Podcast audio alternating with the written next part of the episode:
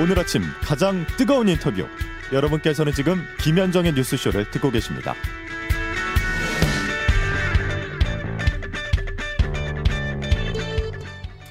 예, 앞서 전해드린 대로 경제 상황이 심상치가 않습니다. KDI 출신의 경제 전문가이자 정부 여당의 쓴소리를 아끼지 않는 분이죠. 국민의힘 윤희숙 전 의원 오늘 스튜디오로 모셨어요. 어서 오십시오. 네, 안녕하세요.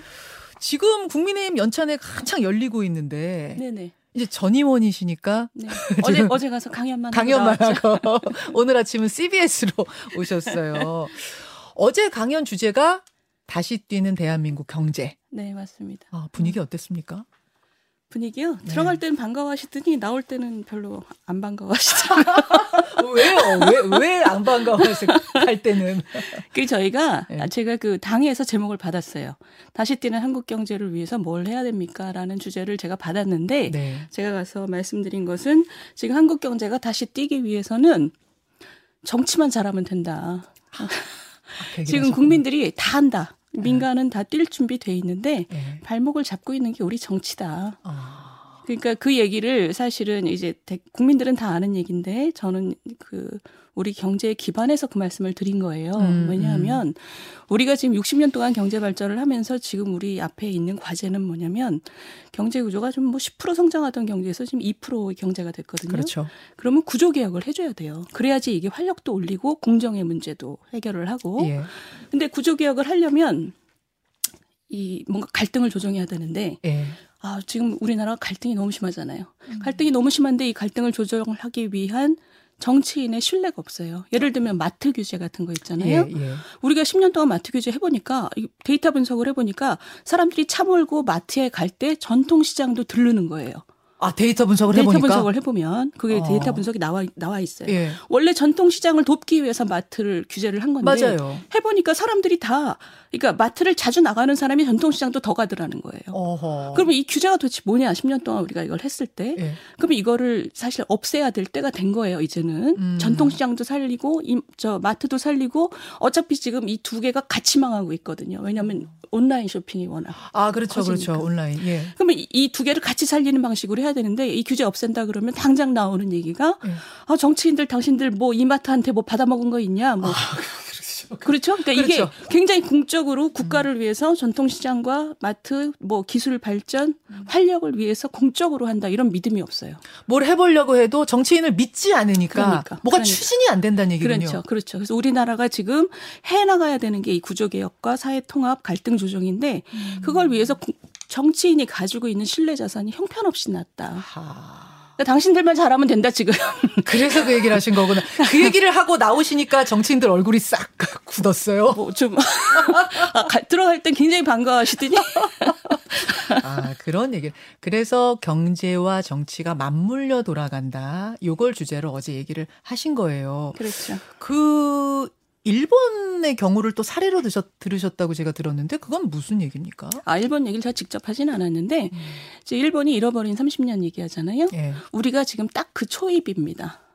아, 우리가 그래요? 우리가 지금 어, 앞으로 한 2, 30년 동안 일본처럼 예. 0% 성장, 1% 성장을 왔다 갔다 하면서 예. 그렇게 계속 기어가는 경제가 될 가능성이 굉장히 높아요. 하하. 그 그렇기 때문에 지금 구조개혁을 해야 된다는 겁니다. 구조개혁을 한다는 것은 음. 지금 우리가 굉장히 가파르게 이 활력이 떨어지고 있는데 그 중에 상당 부분은 고령화예요. 네. 그건 어쩔 수 없어요. 그렇죠. 근데 그 요인을 음. 만회할 수 있는 다른 활력을 주는 요소들을 자꾸 저 넣어줘야 되는 거죠. 그게 뭐냐면 사람들이 움직이려고 하는 사람들을 움직일 수 있게 만들어주는 규제 개혁, 노동 개혁, 또 네. 사람들을 더 유능하고 창의적으로 만드는 교육 개혁. 교육. 음. 이런 게 지금 굉장히 중요한 거죠. 같이 다 맞물려서. 그렇죠. 그렇게 구조적으로. 하면 음. 지금 이렇게 내려 가고 있는 경로를 좀 끌어올릴 수 있는 거죠. 아. 일본처럼 안 되고 예. 한 2%라도 좀 할 수 있는 그 경제를 계속 유지할 수 있느냐 예. 아니면 일본처럼 0에서 1 사이로 왔다 갔다 하면서 30년 갈 거냐 아. 지금 그 얘기예요. 그 초입에 있다. 그렇죠. 일단 국민들이 당장에 힘든 건 지금 당장 힘든 건 물가가 너무 오른다는 거거든요. 그렇죠. 이제 뭐 라면값, 빵값까지 이런 기본적인 소비재까지 무섭게 오르, 오르고 있어요.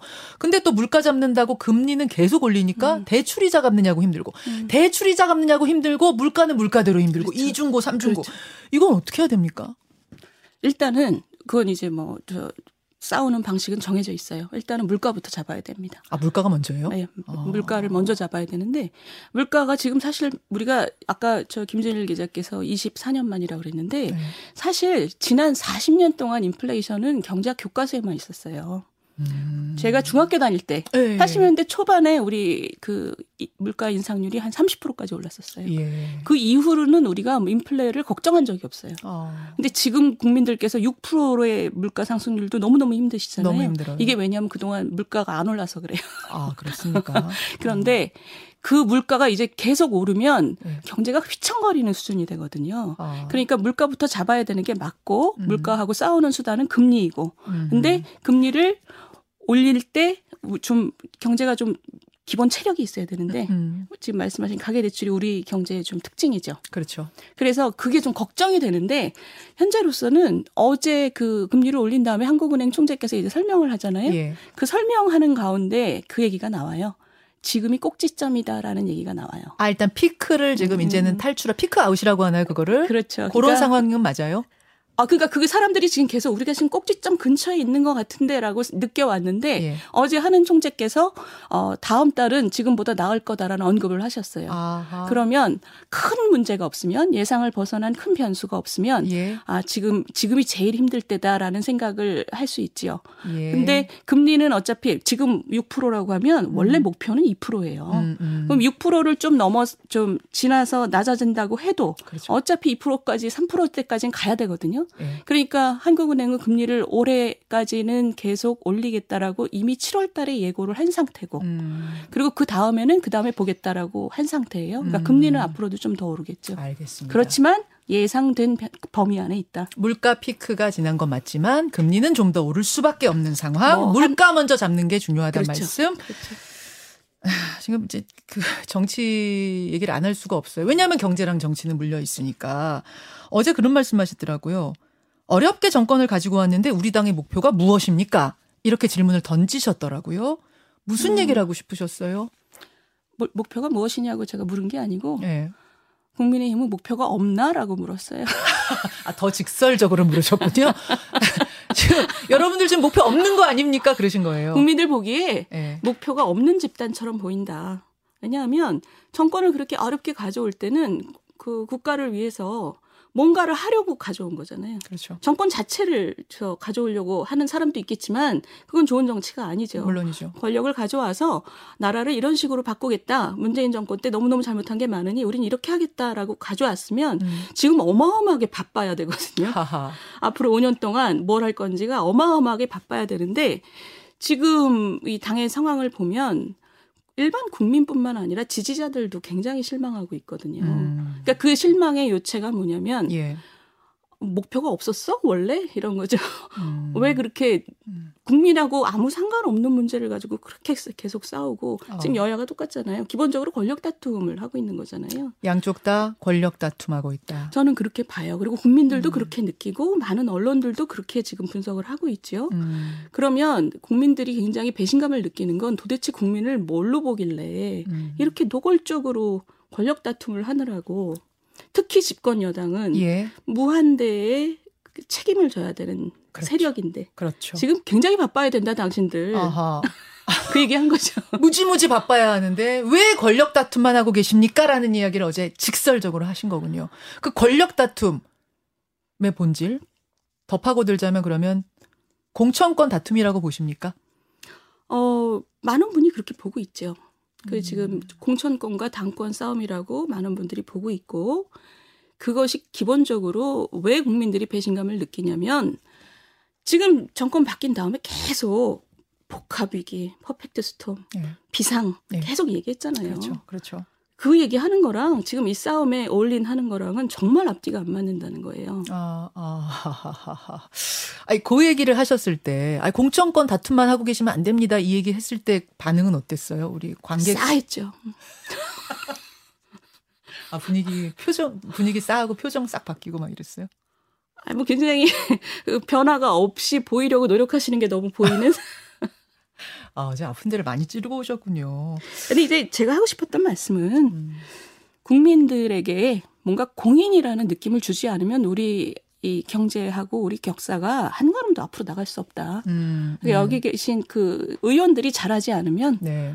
아무것도 못한다. 그러면 굉장히 떳떳하지 못한 정치를 할 수밖에 없다. 그 말씀을 음. 드린 거죠. 근데 그럼 이제 이걸 어떻게 풀어가야 하느냐? 이 지금 이 갈등의 상황, 이 다툼의 상황, 국민들 보기에 불성사나운 상황을 어떻게 풀어가야 되느냐에 대한 해법인데요. 어떻게 생각하세요? 어디서부터 풀어야 됩니까? 이미 뭐 루비콘강 건넜다, 뭐 별 얘기 다 나오잖아요 지금. 아, 세상에 루비콘각이 어디 있어요? 그런 게 어디 있습니까? 아 그래요. 예, 그럼요. 그리고 국민들도 우리 국민들은요. 예. 이 용서를 잘하세요. 저는 너무 용서를 하셔서 문제라고 생각하는데 예. 지금 이 상황에서 양 그 이 갈등의 당사자들이 국민들을 의식을 하면 적어도 음. 국민들을 의식을 하면 어떤 식으로든 갈등을 어, 해소하는 방식으로 서로 양보하는 모습을 국민들한테 보이는 게 저는 중요하다고 서로 생각해요. 양보해야 된다. 그렇죠. 음. 그러니까 이거 우리가 지금 이것을 통합하는 게 우리한테 매우 중요하고 국민들께 아 우리의 마음은 지금 어쨌든 국민들한테 볼상 사나운 거를 안 보여드리기 위해서 노력하고 있습니다. 예. 이거를 믿게 해드려야 되는 거죠. 아하. 지금 근데 이제 이준석 전 대표 추가 징계 얘기가 일단 나오고 있어요. 그냥 말이 너무 거칠다. 뭐 해도 너무하다 이런 이야기가 당내에 파다하니까 일단 추가 징계까지 가서 제명시켜야 되느냐 이 얘기도 나오는데 어떻게 보세요? 아, 이게 저는 뭐 구체적으로 뭘 하냐 마냐의 문제보다도 예. 그걸 포함해서 예. 모든 조치들이 국민들 볼 때 저희 갈등을 키우는 거냐, 갈등을 봉합하고 잘해보자는 거냐라는 판단을 국민들이 하시잖아요. 음. 거기에다 초점을 맞춰야 된다고 생각해요, 정치인들이. 조금 더 구체적으로 보자면 그럼 이준석 전 대표도 뭐 개인적으로도 아실 텐데 좀 조언을 주신다면 그럼 어떤 조언 주시겠어요? 아유, 제가 그 정치 천재한테 무슨 조언을 하겠습니까? 많은 저는 이제 아직도 일반인에 가까운 네. 사람으로서 어 저는 이준석 대표가 정말 재능이 좋은 사람이라고 생각해요. 음. 근데 그분에 대해서 많은 분들이 좀 아쉬워하는 부분이 뭐냐면 저도 그건 공감을 하는데 조금 더 어, 뭐랄까요? 내가 가진 나의 권리, 음. 그 권리를 지키고 그 권리를 주장하는 게 자유민주주의의 요체라고 얘기하는 것은 보통 일반 국민의 경우고 아. 저는 정치 지도자들은 예. 국민들에게 굉장히 공적인 사람이고 헌신하는 사람이고 공동체의 어떤 명예와 그 지지자들이 어떻게 느끼는지 이런 거를 신경 쓸 수밖에 없는 게 바로 정치 지도자라고 생각해요. 음. 그러면 가끔은 좀 손해도 보고 어. 물론 이 저는 이- 이준석 대표한테만 손해를 요구하는 게 아니에요. 왜냐하면 음. 그런 손해를 서로 다 저 그 불사해야 되는 거죠. 음. 누구 한쪽한테만 선당후사를 얘기하면 그게 되게 코미디죠. 어허. 저 사람도 선당후사의 원칙을 가지고 있고 예. 저 사람이 그래서 나한테 좀, 어, 좀 불사해라라고 얘기하고 그런 믿음이 지금 있어야 되고 예. 그런 믿음이 모질한 것은 우리 당의 문제 맞고요. 예. 근데 그런 것을 위해서 우리가 앞으로 가야 된다라는 방향이 분명하다면 예. 국민들께서 보시기에 아, 이준석 대표는 머리도 좋고 정치적인 기술도 좋고 음. 굉장히 공인의식도 강한 사람이야. 이런 느낌을 줄 수 있으면 정말 큰 정치인이 되지 않을까 이런 생각을 해요. 아, 그럼 일단 지금은 좀 후퇴하는 게 맞다라고 생각하시는 것 같고, 지금 이제 뭐 여, 여론전이라고 흔히 얘기하는 언론 인터뷰를 이제 매일 하면서 자신의 목소리를 내고 있는데 조금 자제해야 된다고 생각하시는 건가요? 지금 뭐 우리 김현정 선생님이 많이 저 거기에 대해서 얘기를 하셨지만 정말 정말 지금까지 그 여론을 대하는 방식은 센 얘기 센 얘기 매일 매일 더 센 얘기 한 거잖아요. 어. 근데 그 더 센 얘기라는 게 굉장히 세져서 음. 더 세지기가 어려운 상황까지 왔잖아요, 지금. 아. 아. 이젠 좀 서로 눈 쳐다보고 얘기하셔야 될 때가 된 것 같아요. 여기 저 밖에 나가서 국민들을 향해서 얘기할 게 아니고.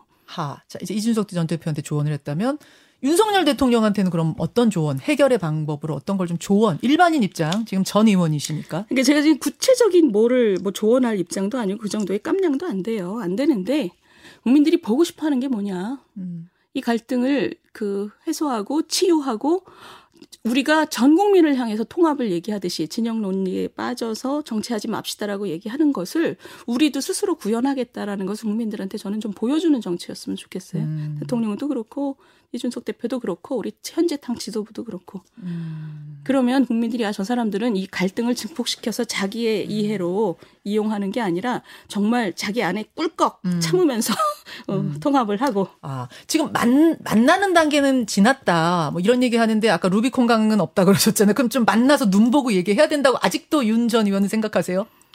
아니 뭐 그게 뭐가 됐든 눈 뭐 만나서 얘기하는 게 됐든 뭐 서신을 쓰든 뭐가 됐든 아. 어, 국민들이 보시기에 아 좋다. 아 이제 저 사람들 이제 좀 국민들이 볼 때 바람직한 방식으로 아. 화해하는구나. 화해를 위해 노력하는구나.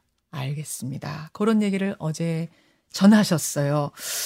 그나저나 의원직 자진 사퇴하신 게 1년 되셨잖아요. 1년 됐죠, 이제. 그렇죠. 작년 9월이니까. 그렇죠. 이제 그러네요. 음. 1년 됐네요. 뭔가 좀 적극적인 역할을 해야 하지 않느냐라는 얘기가 나오는 것으로 아는데 그런 와중에 보건복지부 장관 하마평에 윤희숙 전 의원 이름이 오르내립니다. 아마 뭐 언론은 보셨을 거예요. 어떻게 생각하십니까?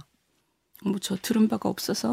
아, 제안 안 받으셨어요? 전혀 전혀 없습니다. 아, 전혀 안 받았습니까? 네, 그럼 네. 본인들한테는 얘기 안 하고 좀 검토만 하는 것 같은데 제안이 온다면? 아이 그런 건 제안 받고 생각하는 거죠. 아 제안이 온다면 그러면은 죽어도 싫어요 이런 거는 아니 아니신 거죠? 아니 그런 사람도 없겠지만 뭐 제가 이 하마평에 굉장히 많이 오르락 내리락 했는데 그때마다 제안이 온다면이라고 물어보시는데 별 의미가 없어요. 제안을 받은 다음에 결정하는 거고 와야 오는 거니까. 그렇죠. 이 말씀은 뭐 제가 인터뷰를 수없이 많이 했습니다만 아 만약 온다면 당신이 좀 희생해서 뛰어라라는 명령이 온다면 받아들일 준비는 하고 있다. 물론 제안 안 왔지만 준비는 하고 있다는 말로 저는 해석이 됩니다. 그런 얘기를 하면 또 너무 없어 보이니까. 아, 인수전 의원이 재밌게 말씀하시는 거지. 자주 좀 출연해 주셔야겠습니다. 네, 자주 불러주세요. 네. 윤희숙 전 의원이 그러고 보니까 스튜디오에 처음 출연하신 거더라고요. 네. 뉴스쇼. 예, 네, 그래서 그런지 질문이 굉장히 많이 들어와서 한 두어 가지만 제가 소화해 주십 싸 붙잡았습니다.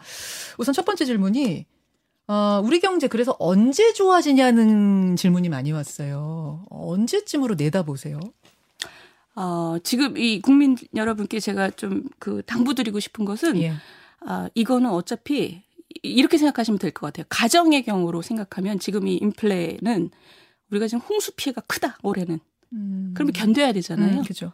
그런 마음 자세로 지금 견디는 게 맞고 어제 피크가 지났다라는 진단을 중앙은행이 했다는 것은 아 이제 좀 끝이 보이기 시작한다 큰 변수가 없으면 이게 물가 피크인 거죠. 그 그렇죠. 근데 물가 뭐, 왜냐하면 지금 네. 경기가 나빠지는 게 금리 때문이기 때문에 전 세계의 음. 인플레 전쟁 때문에 지금 막 돌고 돌아갔고 무역 수지까지 영향을 그렇죠. 주는 거기 때문에 그 이 물가하고 전쟁이 전 세계적으로 좀 끝나면 네. 정상화가 되겠죠. 근데 음. 지금 어제 한국은행 총재께서 발표하신 걸 보면 네. 내년 상반기 지금보다 더 나쁠 거다. 음. 어 지금 나빠지고 있어요 다. 아, 예. 근데 그 말씀은 뭐냐면 좋아지기 전에 더 나빠지는 상황이다 지금.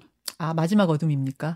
근데 그 마지막 어둠이 언제까지 갈지 확실하지는 않죠. 그런데 예. 대충은 지금 전문가들은 예. 내년 상반기 이후로는 괜찮아질 거야라고 어. 생각을 하고 있습니다. 아, 그때까지는 버텨야 되는 거군요. 그렇죠. 이건 뭐 달리 수가 없어요. 알겠습니다. 그래서 아주 취약계층 같은 경우에는 정부가 막 찾아다니면서 돌보겠지만 음. 우리 보통 국민들은 아, 이건 올해 홍수다. 올해는 조금 더 좀 어렵지만 음. 이거 참아야 된다. 이런 마음 자세로 견디시는 게 좋으실 거예요. 알겠습니다. 또 하나 질문은 연찬회에서 막 돌아왔다고 하니까 어제 그 연찬회에서 이지성 작가 발언이 굉장히 논란이 됐잖아요.